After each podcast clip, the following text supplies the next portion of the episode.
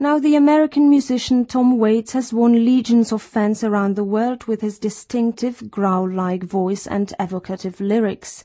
This week, Czech fans finally got to see the singer live for the first time when he played two sold-out shows at Prague's Congress Center.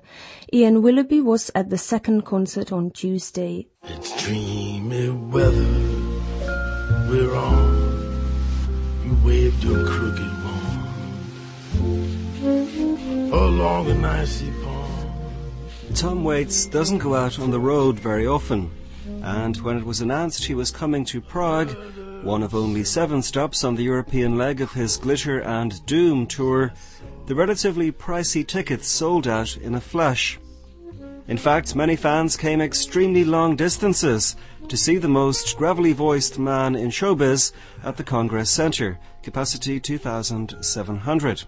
I met people who'd come from Lebanon and Greece, and the bar was a bit of a Tower of Babel.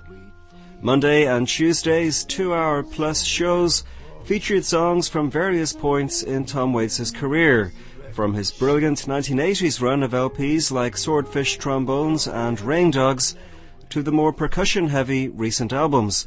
His five-piece band, including two of Waits' sons, were absolutely excellent. The main hall at Prague's Congress Center was built to host Communist Party meetings, not rock concerts and Waits himself said he'd tried the seats and they were too soft. The sound and even the volume left something to be desired as well.